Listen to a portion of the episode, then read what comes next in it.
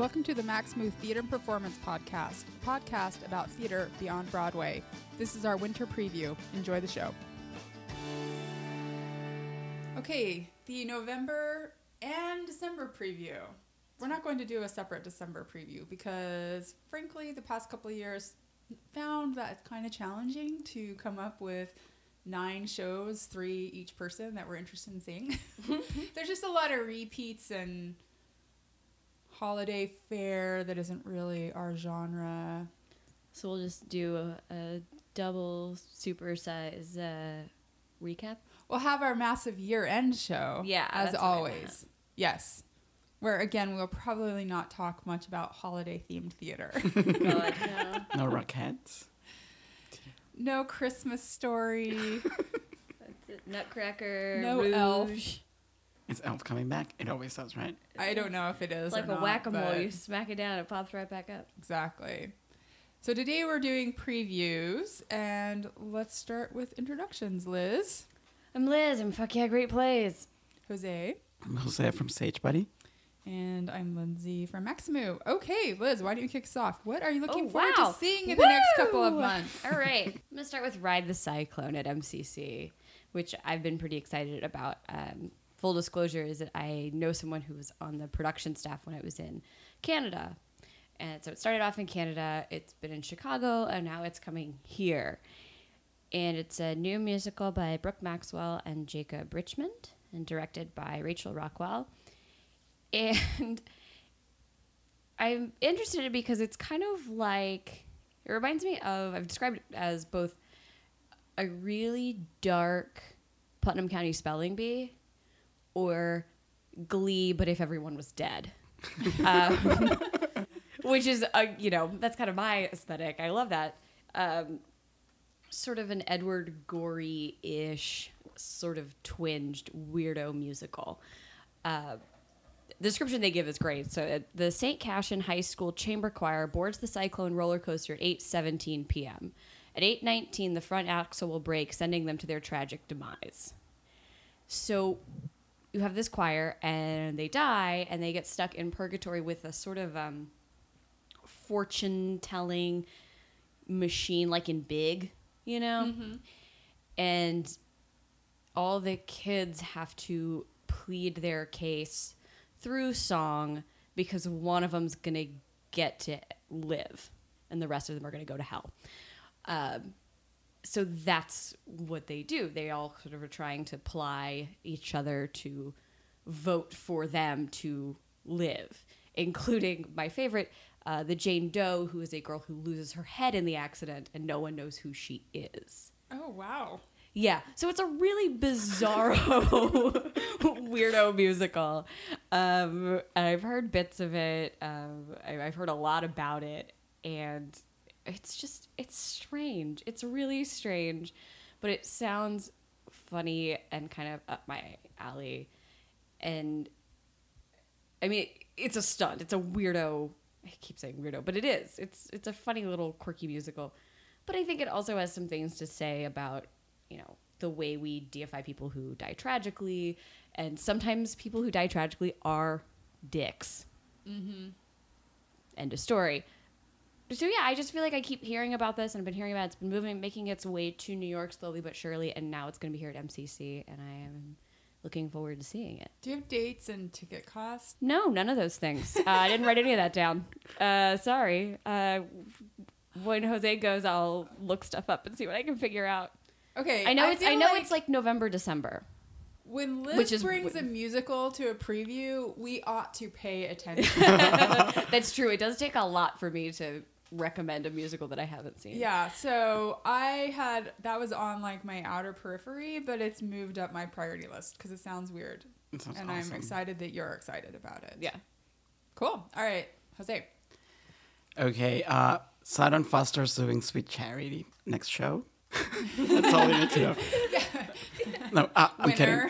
Yeah, like that's it. Like, oh my god, like what else? What else? What else can you ask for? Like, I don't even like. I was like trying to type up what I wanted to say about the show, and I just kept typing son Sutton Foster, Sutton Foster, Sutton Foster. but anyway, it's the uh, 50th anniversary of Sweet Charity, which uh, was last done on Broadway a decade ago with Christina Applegate.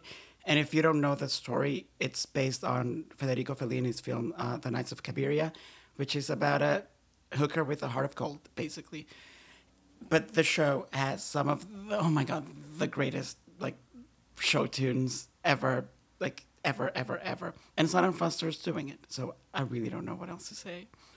Well, I think the thing to say is how does one go about getting tickets to this show because it is sold out and extended multiple, multiple times. So I would recommend the Today Tix lottery. And, It seems to be Yeah. the most accessible. It's and something keeping I've seen. your fingers crossed. Yeah, and 'cause they- having good luck. They do keep like extending and extending it because also like the the the supporting cast they got because the new group's doing this and the supporting cast they got is oh my god it's so like unbelievable. Yes. Like, and oh, another thing that I'm really excited about is that Leigh Silverman's directing it, and I have this theory that I, uh, it was not not as much a theory as it was like wishful thinking. That uh, I talked to Leigh Silverman once, and I was like, okay, so you've done Violet with Sutton Foster, and then she also did the Wild Party, and now they hadn't announced that they were doing Sweet Charity. So I'm like, are you secretly planning to do like a musical each like decade in American history in the 20th century, starring Sutton Foster? And apparently it's coming true. So yay! Thanks for programming that. I, yeah, I try. Like that's like what my prayers, and like every time like I blow my birthday candles, I'm like Sutton Foster, more musicals. Do you watch Younger? Oh yeah, I love that show. I love that show so much. It's yeah. so great. That's She's a TV show on TV the Land. TV Land, Yeah. yeah, or a random TV network.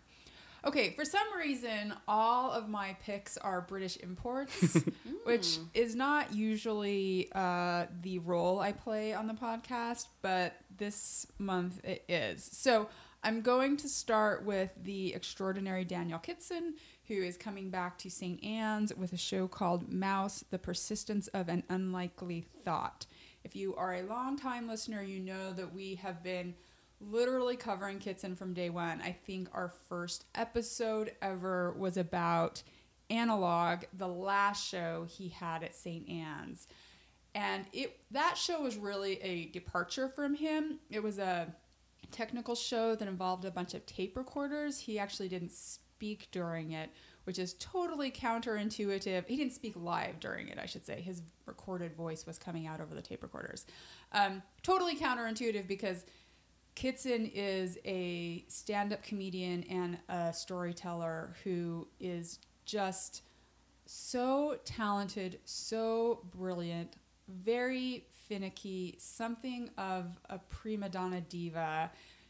He none of the rules that apply to all the other performers apply to him in terms of like how he deals with promoting his shows, how he deals with his audience. He's just very persnickety person. But his shows are fantastic. Uh, my first experience with him was the interminable suicide of Gregory Church, which is also at St. Ann's, and it really. This is going to sound hyperbolic, but like it blew my mind. It was so good, and he is so engaging, and he tells this story, and his real talent is seemingly all these loose strands he weaves them all together in this perfect bow in the end and it's like magic. It's like he's a magic storyteller using nothing other than his own engaging personality and brilliance. So i really strongly recommend this show. I mean i think we on the podcast strongly recommend kitson every time he comes to town. Sometimes he comes for stand up this is my understanding and i haven't seen it is a more traditional storytelling show of the kind he's done uh, in the past at St. Ann's. In addition to the one I mentioned, the Gregory Church one, he also did It's Always Right Now Until It's Later. And then last year he did a Christmas show at the Connelly Theater. So if you've seen any of those shows, I would say this sounds like it is in that similar vein. If you saw the analog show at St. Ann's and if you didn't like it because it was somewhat controversial in terms of people not getting what they expected when they show up, I would recommend you give him another shot because I think this one is going to deliver. It was at the Edinburgh Fringe earlier this year, and I did read some of those reviews, and they were all raves. Everybody seems to really, really like the show, kind of a return to the original form for him. So if you've heard us talk about him in the past and always thought, oh, I'd like to check that out when he has the right show come to town, I think this might be the right show. And the tickets are only $25 November 9th through the 27th. Yeah, I haven't actually seen any Daniel Kitson stuff for all y'all talk about do it. it. so. He's fantastic. All right. All right, next. Okay. So I got ticket information now too, but let me tell you what happens when you Google Bushwick furry. Uh, so yeah, we uh, furry La Furia, which is at the Bushwick Starr, November seventeenth, nineteenth, twentieth, twenty first, twenty fifth, and twenty sixth. Oh, and the twentieth. It's a couple of random days in there. So it's by William Burke and translated by Modesto Flaco Jimenez. So it is a they call it the Spanglish translation of this show that was at Jack in 2013. It was in English then, so now they're bringing a little more Spanish into it. And it tells the story of a street Elmo who rises to power by taking over the streets, rises to power and takes over 42nd to 46th Street by using the art of war and features a dirty Sesame Street army. and that frankly was enough to sell me. I don't understand this, and I love it. It's those Elmos and those people in Times Square, the characters fascinate me. So the idea of a political uprising of costumed characters in Times Square is frightening and magical. and I love. I, I have a good friend uh, who moved here from Colombia, and she has bothered me a few times about seeing more shows with her with Spanish, and I haven't quite found one that was interesting to me and to her and was Spanish and English. And I think this might be the one that we're going to go see. So, and it's like I said, it's been around, so it sounds like it's had a little bit of development. I'm always wary of new shows that I have that are coming out of nowhere. I like mm-hmm. to know that they had maybe a little bit of a production history. So it sounds really fun. And also, I learned La Furia, which is the, the subtitle, was the nickname of uh, Abelardo Colomé Ibarra, who was the Cuban minister of the interior and uh, major communist, I believe. Uh, so I imagine that figures into this show somewhere too. Yeah, that one sounds really funny. Yeah, I like it. Cool. Jose? Uh, one of the shows that I'm most excited about this season is Alligator at New uh, George. Not only because the plot sounds really, really awesome. Uh, well, I'll tell you about the plot first. It's about two orphaned twins who are living in Florida in the Everglades, and they work as alligator wrestlers at a local like roadside attraction. So the show's about all this weird adventures that they have, and it's giving me such like a Mark Twain vibe just from the, the plot description. But there's also a rock band on stage with them during the play. I don't know what the band's gonna be doing, but it's Is it a cool. musical? It, it's like this. It sounds like a pastiche of like so many different things because it has like like the fantastical elements of that, and then there's a rock band, and then there's also like puppetry. Mm-hmm. Yeah, so it sounds pretty cool. But what makes me the most excited actually about this project is that it's gonna be the first production by the Sol Project, which is this new initiative that's about creating a new canon of Hispanic and Latino plays in the United States. So one of their, their missions is that first they're going to do a production in New York and off Broadway House, and then this production is guaranteed at least two productions in regional theaters. So that means that people next year probably uh, in two different theaters all over the country are going to get to see this show as well. I love that idea so That's much. so great. This is something I harp on all the time. Why don't we take off Broadway productions and tour them to other places in the United States? It makes total sense. You're saving so much money on development costs. I absolutely love that idea. And there's more. no, there is more. Uh, one of the other pillars of this project is that everyone involved in the production is a person of color, from the cast to the director to the light people to the set designers. Every single person working on these shows is a person of color. That's so awesome. Yep. What is So- the name of this program again? I'm sorry. Uh, the Sol Project. That's awesome. Yeah, so like this is their first uh, production. It goes from November 27th, it runs from November 27th through December 18th, and tickets are between 25 and $35. So, yay. And the puppets are by Jessica Scott, who did Ship of Fools that we talked about on the last episode. I did not know that. Yes. Oh, wow. Even more reasons to Yes, if you haven't listened to that episode, check it out because we did find the puppets in that production to be exceptional. Amazing, yeah. Yeah. Okay, oh, me next. Um, all right, so now I'm going to preview another British stand up comedian slash storyteller coming to the US. It is Josie Long Yeah. with Something Better. She could not be more opposite from Daniel Kitson, and yet I believe they're actually friends.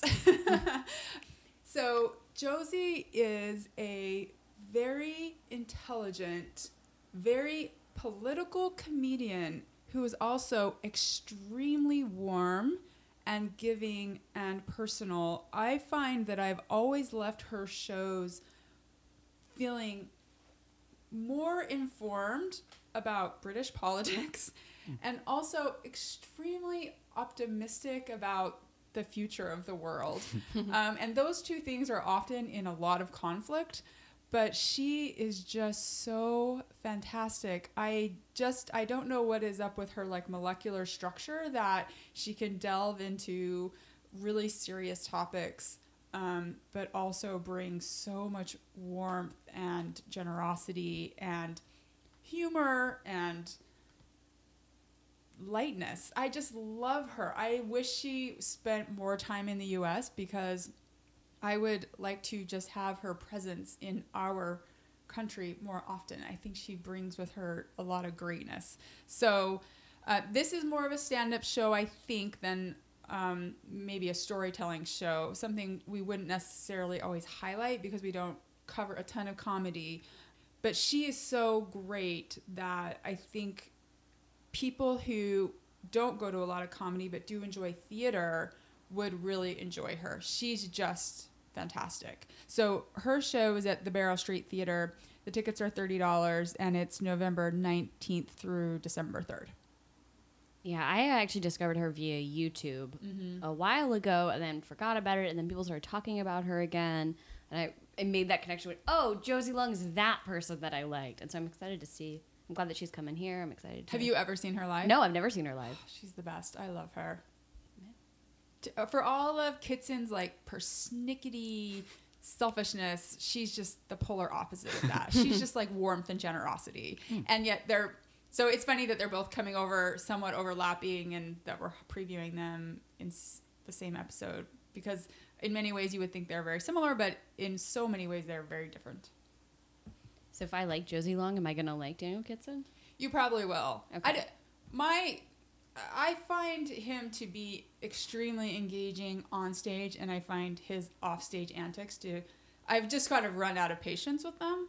I I just find his like the rules don't apply to me. I'm a prima donna. I want everything just how I want it, which is just like what we behavior we consider to be typical of you know certain divas. I find it repellent in all those characters, the divas and the divas in stand-up comedy as well. So I just I'm like kind of over it, but I'm still really really excited that he's coming to town and that I get to see him perform. Yeah, because when you described that, I was like, ah, that does not sound like a person I want to spend my time with. But yeah, it doesn't come through on stage except um, he's very. Um, he will call out audience members for doing things that we all find annoying amongst audience members. So if somebody were to look at their phone, for example, he would stop and engage, um, which I actually really appreciate because that behavior is awful. yeah. So I, gosh, I hope I didn't paint him in too negative uh, light because he's really wonderful. I don't know. I think I've just developed a chip on my shoulder about him for some reason. That's probably totally unfair.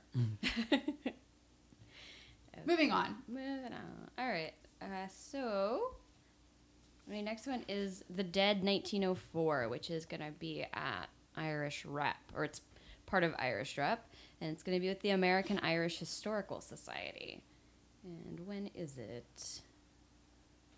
November 19th through January 7th. And it's going to be, like I said, it's going to be at the American Irish Historical Society.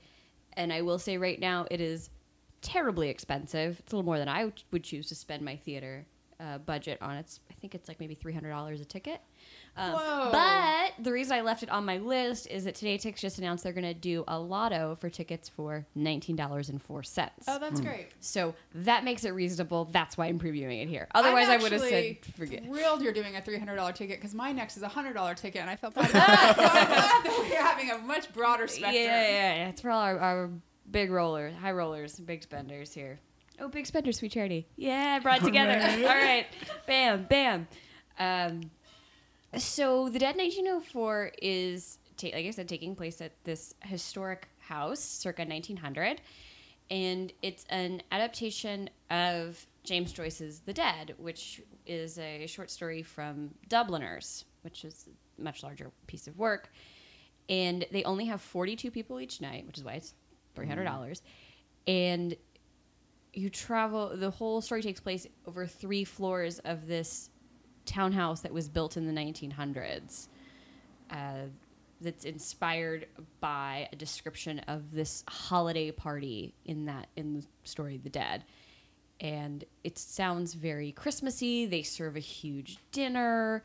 There's all sorts of performances, and you go through, you know, the parlor, the library, the dining room. There's carolers. It sounds very festive. And it also, to me, sounds a lot like Natasha Pierre back back and back many productions ago, where they took a tiny section of a classic, gigantic novel and just exploded it around you, and also there was food. And I really enjoyed that aspect of Natasha Pierre so much that I think I would really enjoy this. Um, also, Kate Burton is in it; she's starring. Um, I don't. I'm not terribly familiar with her, but I know many people are. And yeah, it just it sounds like a nice mix of a holiday show, but not really a holiday show, and immersive and exploring, and also you're gonna get dinner, and it's a little intimate. I don't know. It sounds exciting. Plus, you're gonna go explore a really old house, which I uh, find really fun. Um, so I'm just gonna keep entering that today Tix Lotto and keeping my fingers crossed, and maybe I will end up there. Yeah, I think I have to get more intimately acquainted with the Today Tix Lotto screen because there are a lot of shows I'm interested in seeing. So many shows are starting to do the online uh, phone lottos, and as someone who can't always get to the theater, you know, three o'clock in the afternoon, I really appreciate it. Yeah, definitely. And also when it's cold, and Yeah. snowing. Yeah. I mean, I regret telling you all about this lotto because not everyone's going to enter, and I'm not going to be able to win. Um, but Tell us what day you're entering so no one yeah, else will. there we go. I'm just going to call Friday nights. No one else can enter. Thanks, everyone. I appreciate it. Cool. All right, Jose. Okay, I'll stay with the Irish rep. Uh, and Um, so never go. my my show's Scottish. it's all very like you know British Empire. yeah, I was gonna wear my Union Jack shirt today actually, so I'm glad I didn't. But uh, anyway, uh, this has nothing nothing to do with what the show's about. But I've always thought that leprechauns are really terrifying. Yeah, not because of the Leprechaun movie, but because when I was growing up, there was this like really really creepy Disney movie called Darby O'Gill and the Little People. Do you remember that movie? Vaguely. Yeah, it was so terrifying. Anyway, the show that I want to talk about, an Irish rep, is Finian's Rainbow, which incidentally, which does Sorry. which does have a leprechaun. It does have a leprechaun. Yeah, and it's like terrifying. So my point was that when I was growing up, I was terrified of Finian's Rainbow as well. But anyway, now I'm not, and I'm very excited because last time Irish rep did Finian's Rainbow was in 2004, and Melissa Errico played Sharon, and Melissa Errico is coming back to play Sharon right now. So uh, if you're not familiar with the story, Finian is this kind of douchebag of a dad who steals a leprechaun's pot of gold, and then just grabs his daughter Sharon, and they move to America. But they move With the gold. with the gold, yeah. Which they bear, well, which he buries like around Fort Knox because he thinks that it'll like grow into like trees of gold or whatever.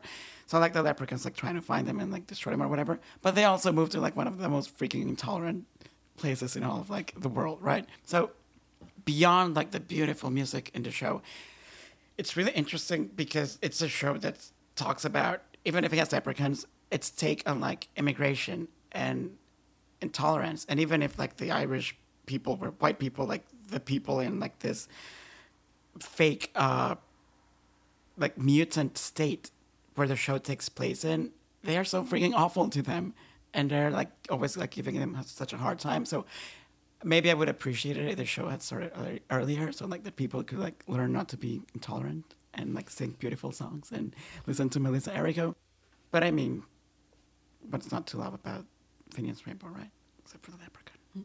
Was Melissa Errico in the Broadway? Because there was a Broadway version between 2004 and now. Yeah, but she was not in that one. She was. Not, No, I don't remember who. I think it was Kate Baldwin in that one. Oh yeah, yeah, yeah. I saw that one. I It's saw that one good. too.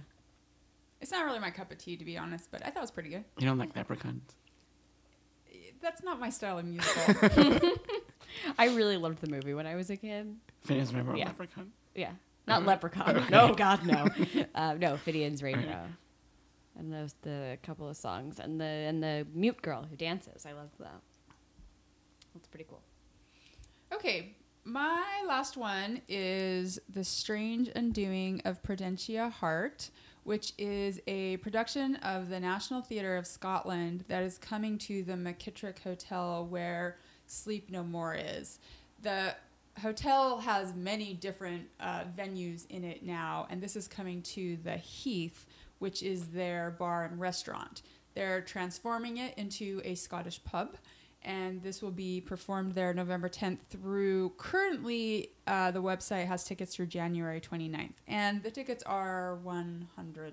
So, not a cheap night out it is a musical about a woman who is an academic. She studies Scottish folk songs and she comes face to face with the devil, I think, via her research and the songs.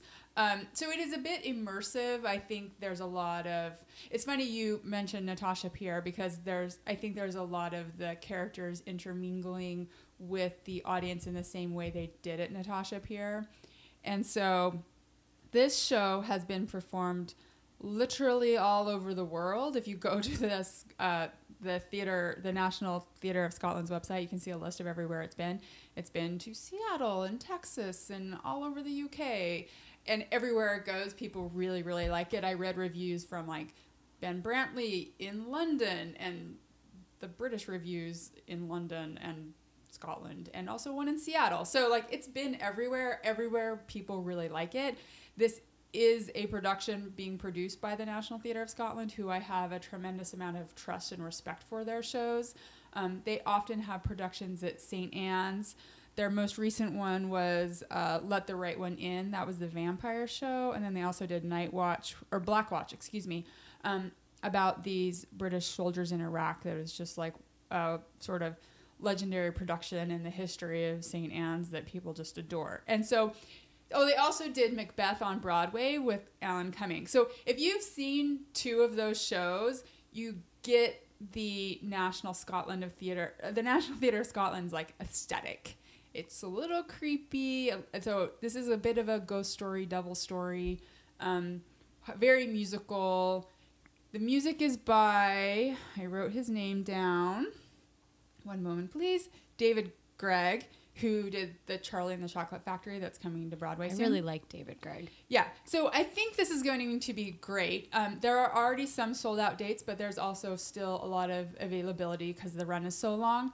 But if you are interested in that, I would act quickly to get your preferred date. I'm very curious about it. It sounds like a lot of fun. Why are all these shows like there are shows about the devil and leprechauns and the creepy 1900 houses? Why are they coming during the holidays? It's be- it's because of people like us who go, I don't want to see another holiday show. I don't need to see Christmas Carol. I need to see Elves. Bring on the ghosts. It's holiday backlash. exactly. Although Christmas Carol is also a really creepy show. It is That's super true, and that does have ghosts in it. So Yeah. I take I take that back. Maybe it's that people really like a Christmas Carol, so they're doing more ghosty shows during Yeah, the holidays. but I think you're like the only person who finds leprechauns creepy, or would find Finian's Rainbow creepy. it's not a creepy show. I'll try to. I'll, I'll- we'll see. Anything else you guys wanted to mention? Uh, yeah, I wanted to bring up Private Manning Goes to Washington by Stan Richardson. The representatives are doing that. Uh, Lindsay and I saw Dead Black Temp that they did, uh, what, a couple years ago, I think. Um, and I, I've been to almost all of their shows uh, as a full disclosure again, I stage managed for them their show Veritas last year, which was a site specific piece about uh, the trials of gay men at Harvard at the turn of the century. That was fantastic. But I really respect the way Stan is able to write plays with such uh, political immediacy in a way that doesn't feel dated. It always feels very natural the way that he folds in current events and their shows come out with enough time to where it still feels very relevant and very fresh. So Private Manning Goes to Washington is their the representatives imagining of a secret meeting between Chelsea Manning and Barack Obama. Uh, regarding all the whistleblowing that was going on. So they took this play to Edinburgh, the Fringe, this year, and got great reviews. So they're bringing an expanded version back to the U.S., which will be November 29th through December 12th at, at the studio at 345, which I have never been to that space. Um, I'm a But little. it's a theater. it's not a theater, That's which unique for them, right? yeah, they they got their start really doing living room plays, which is they would set up a show in someone's house and you just sat around and the play sort of happened around you. And sometimes you had a chair, sometimes you were on a couch. One time I sat on top of an air conditioning unit for 2 hours. I sat on top of a toilet once at a show. yeah, you know, it's that's what happens.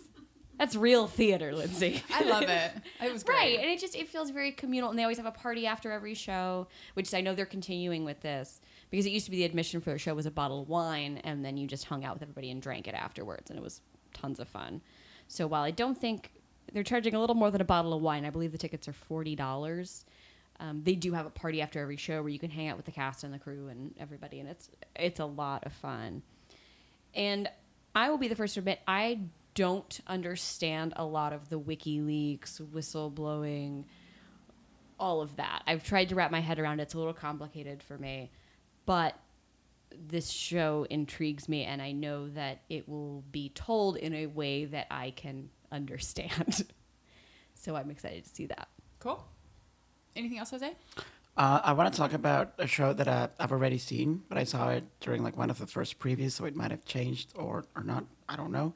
Uh, but it's Homos or Everyone in America by Labyrinth Theater Group. Uh, and that's running right now, and it closes on November 27th. This show stars Michael um, Urie and Robin De Jesus, and they play a couple.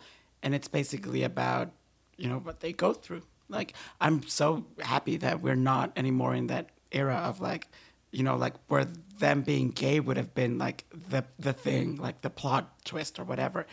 Like no, like this is not this is not about like there's no like Brokeback Mountain tragedies and like no one suffers. I'll, I take that back, but I'll tell you I'll tell you why in a second. No one like really suffers in that like old fashioned like 80s like 50s whatever way. It's like a really it's a it's a beautiful like romance and the structure's like it's not chronological, so it's like very memento, like like it goes hmm. back and forth. And anyway, I Are just they trying to solve a mystery? Uh, it's yeah, kind of like oh my god, I'm gonna sound like like a like a I don't know like a talk show like talk show whatever. They're trying to solve an emotional mystery. but uh, I wanted to. Uh, I'll get serious for a second because what I why I wanted to talk about this show was uh, six years ago I was victim of a hate crime, and this show deals with a hate crime, and I don't think I've ever seen any any piece of fiction, like whether on film or theater, that deals with what victims of hate crimes go through in the way that this showed us. And it, I, I guess this is a trigger warning. It might be a very hard show to sit through for people who have been, you know, victims of like any sort of crime.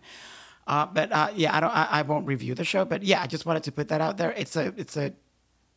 I think it's a show worth uh, going to. Uh, Jordan Seavey wrote it, right? Jordan Seavey, Yeah, I've yeah. seen other plays of his, not recently, but a few years back, and they were wonderful. He's a really fun storyteller. I like his way of his way with dialogue is very snappy and interesting. and it's also like a, it, it's in a very small space like it's i don't want to call it immersive but i guess it is kind of immersive like it's a very small place and the audience is like i don't know like the sitting arrangement is like really unique but it works because you're like right there, like with them, like they're like sitting next to you and, and all of that at, at, at points. So yeah, and tickets are uh, twenty to forty dollars, and it's at the Bank Street Bank Street Theater. Cool. Well, thanks for bringing that one. Okay, I think that's everything. The end. Thank you so much for joining us for today's episode of the Maxamoo Theater and Performance Podcast. If you have questions, comments, or opinions that differ from our own, we'd love to hear them. You can find us on Twitter. Maxamoo is at Maxamoo. Jose is at Jose Solis Mayen. Liz is at Miss Liz Richards. And I'm at Lindsay Barons. If you enjoyed today's show, please leave a rating and a review on iTunes or wherever you listen to podcasts. Also, we have merch. You can buy coffee mugs, tote bags, and stickers with your favorite Maxamoo isms on them. You can get to the store via maxamoo.com. All proceeds go to helping the podcast improve our sound quality. We'll be back next week with reviews of shows we've seen. See you then. Theatrical media.